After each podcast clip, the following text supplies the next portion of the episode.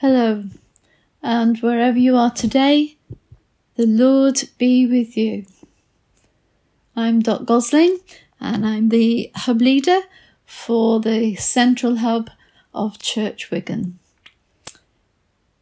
It's Tuesday, the 21st of July, and our psalm today, which we use at the Church Wigan Facebook Live morning prayer, is Psalm 1 133. Behold, how good and pleasant it is to dwell together in unity. It is like the precious oil upon the head, running down upon the beard, even on Aaron's beard, running down upon the collar of his clothing. It is like the dew of Hermon, running down upon the hills of Zion for there the Lord has promised his blessing, even life for evermore. For the word of the Lord, thanks be to God.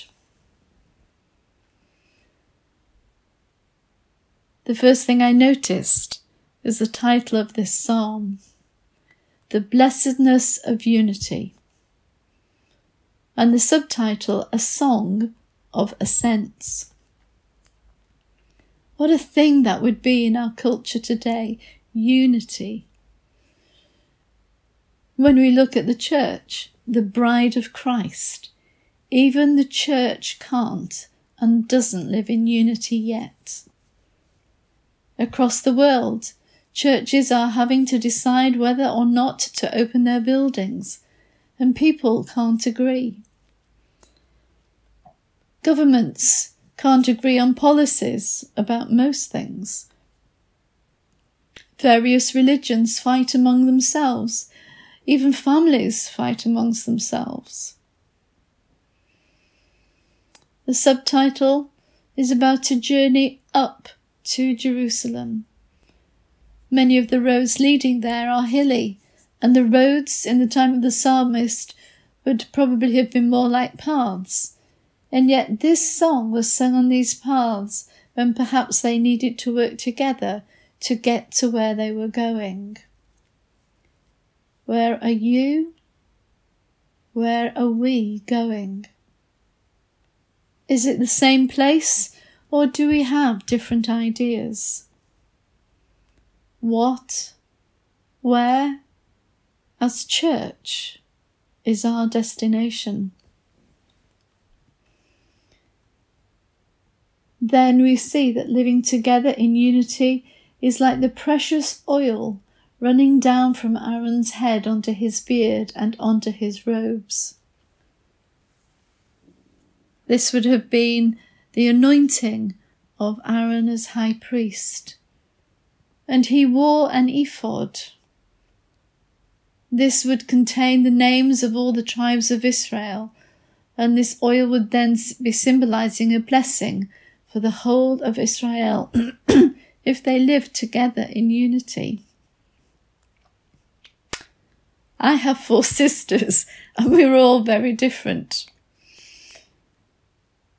But the one thing we all agree on was how much our mum meant to us, albeit in different ways.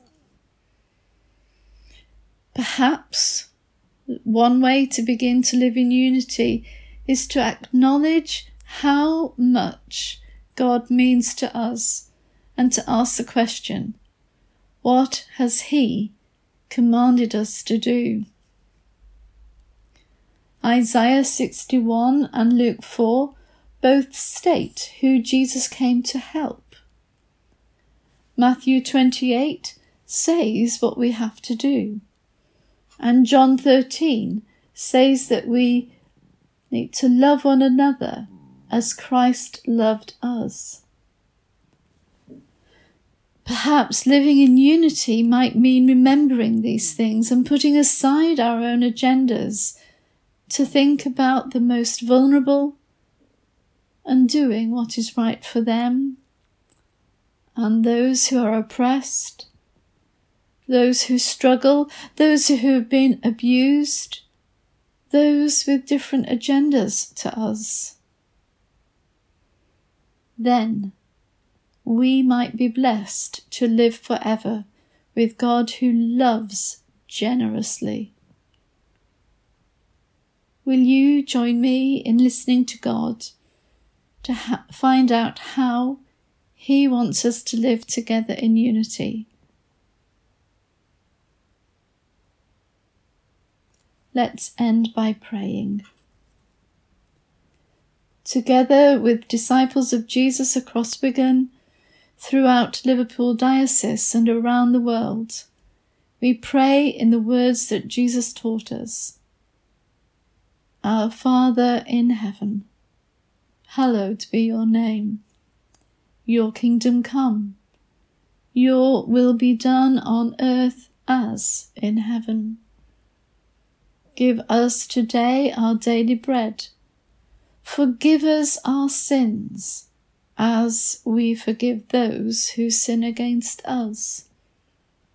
Lead us not into temptation, but deliver us from evil. For the kingdom, the power, and the glory are yours, now and forever. Amen. God bless you today and every day.